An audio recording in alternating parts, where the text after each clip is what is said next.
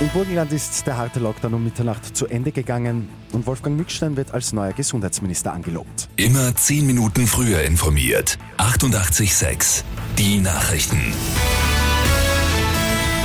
Im Burgenland ist der harte Lockdown vorbei. Die Schulen starten wieder mit Präsenzunterricht. Der Handel darf aufsperren, ebenso körpernahe Dienstleister.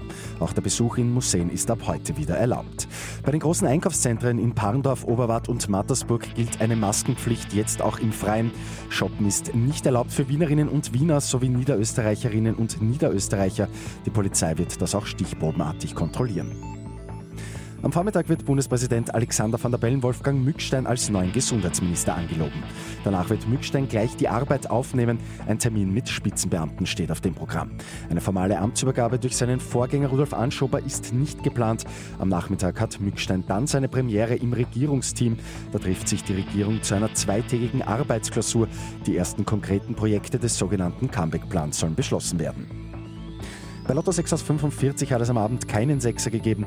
Übermorgen geht es bei einem Jackpot um rund 1,6 Millionen Euro. Und Erfolg für Bernadette Graf bei der Judo-EM in Lissabon. Die gute Nachricht zum Schluss. Die Tirolerin holt Bronze in der Klasse bis 78 Kilogramm. Für die 28-Jährige ist es bereits ihre fünfte EM-Medaille. Mit 88,6 immer 10 Minuten früher informiert. Weitere Infos jetzt auf Radio 88,6 AT.